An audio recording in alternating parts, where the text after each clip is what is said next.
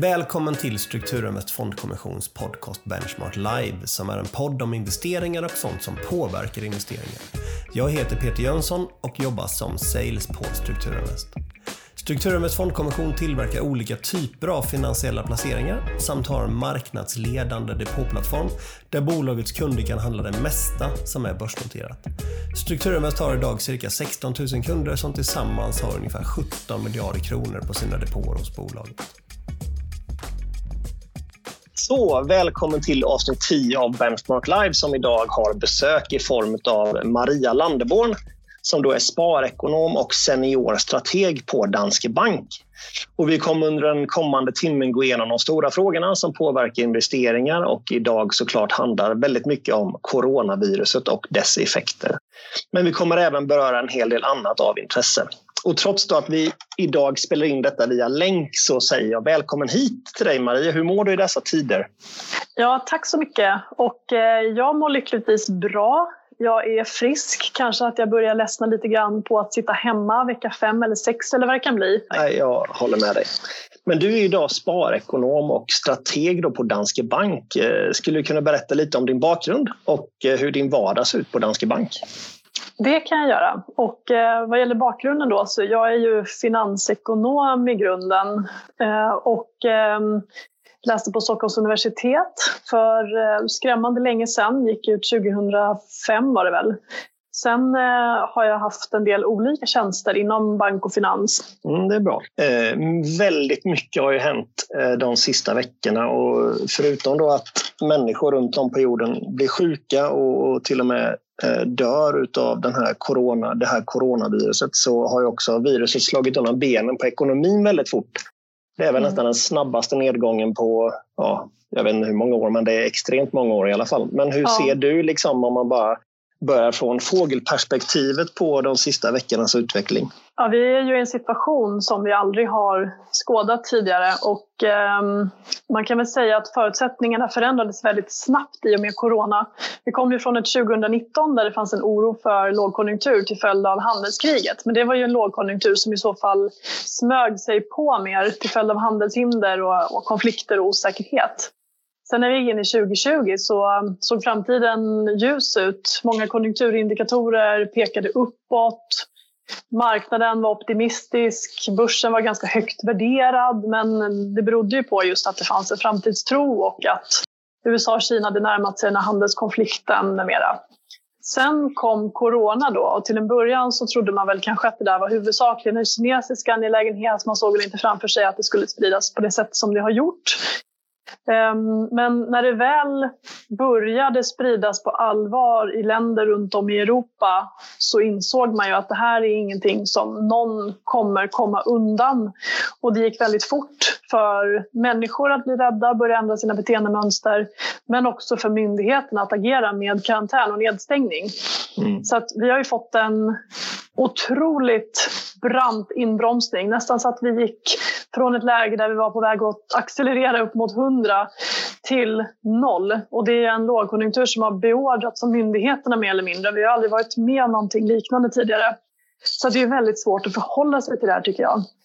Um, sen är det ju en avvägning som är otroligt svår. Att man ska försöka minimera skadan både genom att rädda enskilda individer, utsatta grupper, men också minimera skadan på ekonomin, vilket såklart är jättesvårt när man i princip förbjuder folk att gå ut. Uh, så att, um, det här är en, en situation med enorm osäkerhet, uh, och det har, det har skett saker så otroligt fort så att det är fortfarande svårt att bedöma vad de långsiktiga effekterna av det här kommer bli, och det kommer vi inte veta ännu på ett tag. Nej. Jag följer de här P M I-siffrorna som kommer in, alltså inköpschefsindexen från olika länder. Mm. Och de, är ju, eh, de var ju någorlunda i februari, januari, men sen i mars så blev de ju illröda, kan man väl säga. Ja. Var, liksom, hur tror du? Många pratar ju om den här V-formade återhämtningen, att efter sommaren när det här lugnar ner sig så kommer vi få, eftersom vi går, går från så låga nivåer, kommer vi få en jättegod konjunktur under hösten. Mm. Men vad, hur, hur ser ni på detta? Man kan väl säga så här att i januari hade ju inte corona kommit än. I februari så fanns det för kinesisk del. Um, så att i februari så hade vi en, en dykning i kinesisk P M I, och i mm. mars då så började det här synas i andra delar av världen i högre utsträckning. Man kan tänka sig att april och maj också kommer vara liksom sämre månader. Men man såg ju i Kina då när man väl satt igång ekonomin att det också tog ett ganska kraftigt hopp uppåt. Mm. Men um, man ska nog vara inställd på att andra kvartalet kommer vara jättetufft. Kanske inte Kina där man har öppnat upp ekonomin framgångsrikt igen. Men i Europa eh, så kommer det vara tufft. I U S A som ligger lite efter oss i den här utvecklingen eh, och flera andra delar av världen så är vi faktiskt mitt i den allra värsta perioden. Mm. Och tittar man på estimaten för amerikansk B N T P till exempel så ser man att under Q två så ska den backa allt ifrån nio till femtio procent. Och det säger ju en del om hur enorm osäkerheten är om vad coronaviruset och den nedstängning som man har gjort gör med ekonomin. Mm. Sen hur snabbt det kommer återhämta sig, det är ju jättesvårt att se. Um, jättesvårt att säga. Vår, vårt huvudscenario ska jag säga, det är ju ändå att vi kommer få en återhämtning som kommer börja någon gång under Q tre huvudsakligen och sen att Q fyra kommer bli bättre. Mm. Uh, men osäkerheten är ju hög och det som är väl den stora risken är ju dels att vi får en andra våg av smittspridning när vi börjar försöka öppna upp ekonomin igen nu. Mm. Skulle man börja se att accelerera igen, vi måste börja stänga ner i ett, ett varv till, ja, men då riskerar ju skadorna att bli så stora att de är svårare att reparera än vad de redan är.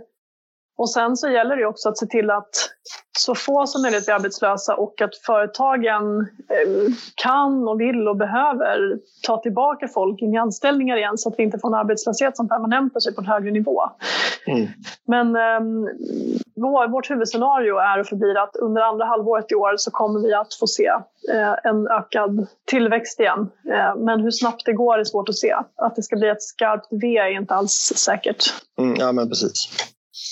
Däremot så känns det som, tittar man på siffror för, på nya insjuknade och så vidare så känns det som att vi har nått någon slags platå globalt sett. Att vi, vi var uppe och pikade någonstans på hundra tusen om dagen och nu så kanske vi ligger på sextio, sjuttio, någonstans åttio tusen om dagen. Vilket är liksom, det är väldigt bra med tanke på att massan hela tiden blir större så borde ju ökningstakten i antal bli större också om det växer exponentiellt. Mm. Så det känns ju som att det har lugnat sig lite trots allt de här åtgärderna. Eh, verkar bita och det är ju för att, såklart att folk inte, inte rör sig lika mycket. Jag såg någon statistik från U S A att det var tio tusen mindre dödsfall i veckan i U S A. Eh, även om då corona tar fler liv än tidigare, för det har inte funnits tidigare. Mm. Så eftersom alla sitter hemma så är det ingen som är ute på krogen och liksom, eh, gör dumheter. Det är ingen som kör onykter, det är knappt någon som kör bil. Så mm. dödsfallen i många andra avseenden minskar ju samtidigt också. Ja, precis. Att, och det, det blir ju många, många intressanta effekter av det här. Och ja, även när man tittar ur ett miljöperspektiv också så ser man ju att vattnet är renare, smogen mm. ligger inte tät över storstäderna. Så att ur ett miljöhänseende så har vi också en, en mer positiv period än vi haft på lång tid. Mm. Sen ska man väl säga vad gäller smittspridningen. Som sagt, från toppen på hundra tusen om dagen så har vi nu ja, färre än så globalt. Och då ska man ju också komma ihåg att man hela tiden utökar möjligheten att faktiskt testa folk. Mm. Så eh, trots att vi då kan man tänka sig testa fler så har vi ändå färre smittade registrerade varje dag. Så att, som det ser ut nu så har vi ju sett toppen. Sen om det är önsketänkande eller inte, det tror jag att vi kommer få se nu när vi börjar öppna upp ekonomin igen. För man ser ju nu att nu, nu ska man börja låta folk i viss mån gå tillbaka till jobb, testa att öppna upp skolor. Um, och inte ha hårda straff och böter för folk som rör sig ut och sådär, utan man, man provtrycker vad som händer nu när man släpper ut människor igen. Mm. Och allting kommer hända, hänga på vad som händer då. Så får vi en ny våg av smittspridning där man ser att fallen direkt börjar öka, men då, då har vi problem och då är det önsketänkande. Uh, men, men fungerar det så är det ju bra. Men det man ska komma ihåg också det är att medan vi sitter här och pratar så pågår ju omfattande forskning världen över för att både hitta ett vaccin, det kanske ligger en bit fram i tiden, men också för att hitta och ta fram mediciner som mildrar symptomen och gör att färre dör av coronaviruset. Mm. Och även om vi inte lyckas hitta ett sätt att vaccinera folk nu så är det ju så att hittar vi ett sätt där vi kan hantera det här bättre, kraftigt få ner dödstalen, då betyder det också att vi kan tillåta att folk börjar röra sig i samhället även om viruset börjar sprida sig igen. Så att för varje dag som går så ökar ju chansen att vi ska kunna hantera det här bättre. Och det är klart att vi förr eller senare kommer hitta både mediciner som lindrar symptomen, men så småningom också ett vaccin, även om det kommer dröja längre. Så att mm. vart efter tiden går så ökar ju chansen att vi ska, att vi ska kunna hantera det här. Ja, verkligen. Du, om vi går över till att prata lite räntor istället. Det har varit snack under flera år att snart så liksom kommer räntorna normaliseras. Jag ser väl inte riktigt det framför mig nu, utan snarare att vi kommer ligga på ganska låga nivåer och runt nollan eller till och med under nollan under ett antal år framöver. Men hur, mm. hur ser ni på detta på Danske Bank? Ja, alltså Riksbanken hade ju precis återigen lyckats höja räntan upp till noll när coronakrisen Otroligt. kom. Ja, och det, tajmingen här visade sig vara väldigt olycklig. Eh, sen så kan man ju fundera på hur stor roll det spelar om räntan är minus noll komma fem eller noll mm. nu då. Men det är ju fullt rimligt att vänta sig att tillväxten kommer ju tyngas av det här under lång tid framöver. Det är svårt att se att vi skulle få ett inflationstryck i närtid. Även om man nu tycker att man trycker ut massa pengar i systemet och sådär, så finns det ingen efterfrågan, så det är svårt att se att, att inflationen skulle skjuta iväg. Så att det känns inte rimligt att tro att vi skulle ha några räntehöjningar på gång i närtid. Och tittar vi på våra prognoser så väntar vi oss ju snarare att vi har en risk för deflation till sommaren. Och även om Riksbanken har varit väldigt tydlig med att räntesänkning tillbaka till minus, det är inte det första styrinstrument eller verktyg som man vill plocka upp i verktygslådan, så tror vi ändå att det kan bli aktuellt med räntesänkning på grund av att det finns en risk för deflation och att inflationen kommer vara väldigt, väldigt låg under lång tid framöver på grund av den här krisen. Mm. Så att låga räntor väldigt länge, och de senaste åren så har det alltid tyckts finnas någonting som gör att man har en anledning att skjuta de här räntehöjningarna på framtiden om och om, om igen. Men vi, vi kommer befinna oss i den här lågräntemiljön, såväl för svensk del som för europeisk del, och nu också då för amerikansk del där man också gått tillbaka till, till noll då. Mm. Så det får man nog, det kan man vara inställd på, tror jag. Ja, det, det tror nog jag också. Eh, och en annan sak när vi pratar om räntor, det är ju eh, de här räntefonderna har det varit väldigt mycket snack om sista tiden i media. Eh, många fonder har stängt för uttag och alla fonder har öppnat igen. Men Vad in, alltså, varför stänger en fond för uttag? Vad, liksom, vad handlar det här om egentligen? Problemet här, det var ju att likviditeten helt försvann från marknaden. När vi gick in i den här krisen så blev ju osäkerheten enorm om hur många bolag eh, kommer överhuvudtaget att överleva den här krisen. Ingen vågar ju köpa en obligation utställd av ett företag som man misstänker eh, kan gå i konkurs. Och det gjorde ju att på kreditmarknaden så eh, fanns det plötsligt inga köpare överhuvudtaget, eller på otroligt låga nivåer plötsligt. Framförallt om man tittar på eh, high yield-segmentet, alltså obligationer med sämre kreditkvalitet. Då. Men det drabbade ju egentligen hela marknaden, så även de högre kreditsegmenten fick ju problem då. Men i grund och botten så handlar det här läget om att man skulle se till kollektivets bästa då. För att det som händer är att några ser ju den här krisen snabbare än andra, och ofta handlar det om de mer professionella, de aktiva investerarna, som kanske då går in och vill sälja av sitt innehav fort som sjutton. Mm. Och problemet då när det inte finns någon likviditet på marknaden, det är att fondförvaltaren som då måste sälja någonting för att kunna betala ut de här pengarna till den som säljer, man kan bara sälja de papper som har högst kreditkvalitet, för de finns det fortfarande en köpare på.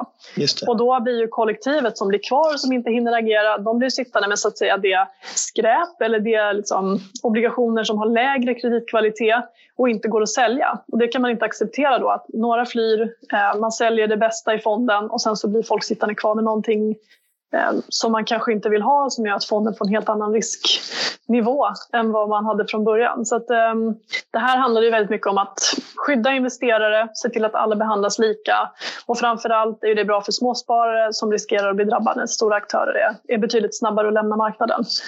Um, och jag kan väl tycka att ur mitt perspektiv så är det viktigt att man värnar gruppen av sparare, även om det innebär att man inte kunde sälja under en eller ett par veckor. Och kanske det man behöver vara mer tydlig med är ju vad som faktiskt kan hända vid en akut kris.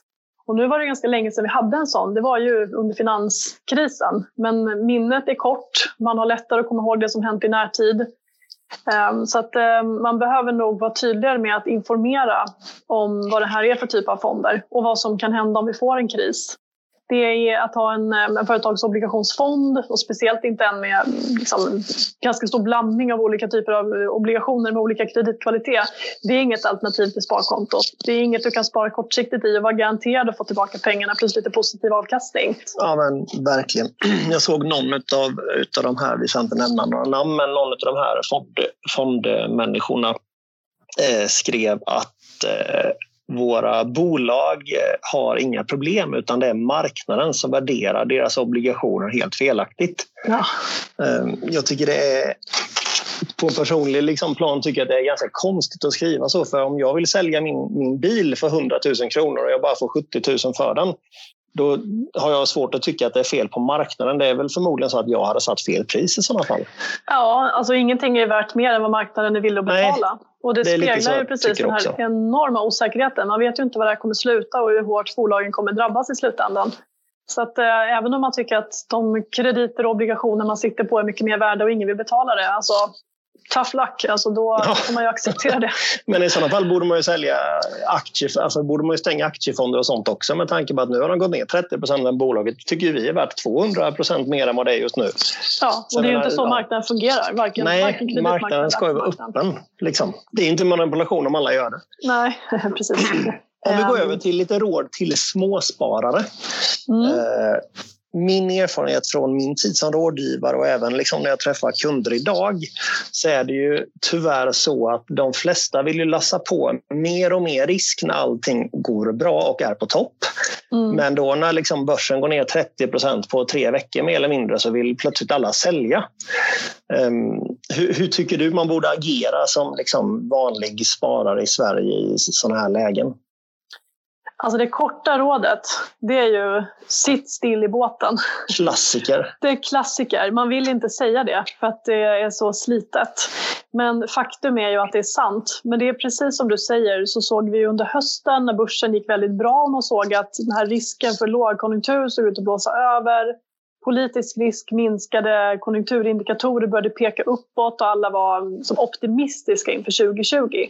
Då hade vi ju mycket snack om FOMO, alltså rädd att, eh, fear of missing out. Och man var rädd att missa tåget under hösten, och det gör att folk kanske börjar ta, ta risk med pengar som man annars inte hade gjort. Man stoppar in lite extra på börsen. Vissa människor bränner sig, vågar aldrig komma tillbaka till börsen. Mm. Så att vad det handlar om tror jag, det är ju att man från början ska ha en långsiktig strategi. Man ska tänka igenom vilken risknivå tål jag. Um, I värsta fall så kan det, även om jag har en väl diversifierad portfölj med globala aktier och sådär, den kan ju tappa femtio procent eller kanske till och med mer än det i ett läge där vi verkligen får en djup lågkonjunktur. Och då måste man fundera på hur stor del av mitt sparande tål jag halveras i värde. Och det kommer hända då och då. Inte särskilt ofta, men det kommer hända. Så det måste man fundera på. Hur stor risk kan jag acceptera? Hur mycket av mitt kapital kan jag acceptera och förlora? Och det ska man inte fundera på varken när börsen går som tåget. För då är det ju lätt kanske att vara lite överoptimistisk. Och man ska inte fundera på det heller när börsen rasar. Utan drabbas inte av panik. Var långsiktig och se till att ha en strategi som du kan hålla fast vid både i bra och dåliga tider. Ja, men precis. Och det är, jag kan ju tycka att den strategin borde gå ut på att Eh, bibehålla sin risknivå som man är trygg med. Mm. Istället för som jag märker ibland att folk vill bibehålla sin avkastningsnivå. Mm, precis. Förstår du vad jag menar? För jag menar om, de, om de för tjugo år sedan tyckte att fem procent var en bra avkastning, då hade de hundra procent på konto.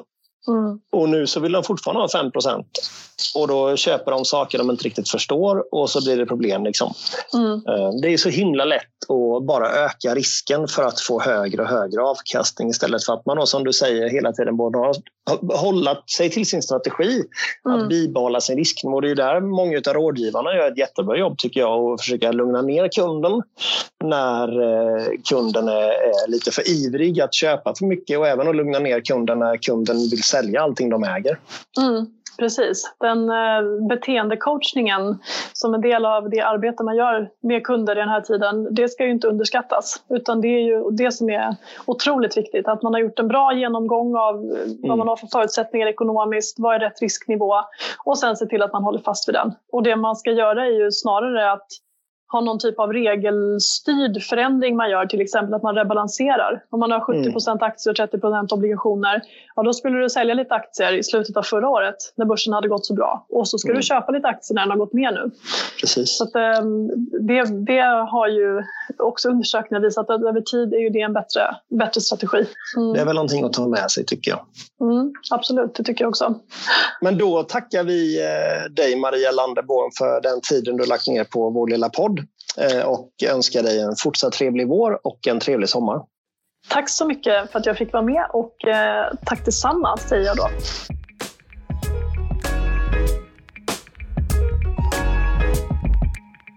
Det du hört i denna podcast ska inte ses som rådgivning rörande finansiella placeringar eller investeringar, bokförings-, skatte- eller juridiska frågor. Du ska inte basera dina investeringsbeslut på det som framkommit i podcasten. Kontakta alltid din rådgivare för att bedöma om en placering eller investering är lämplig för dig.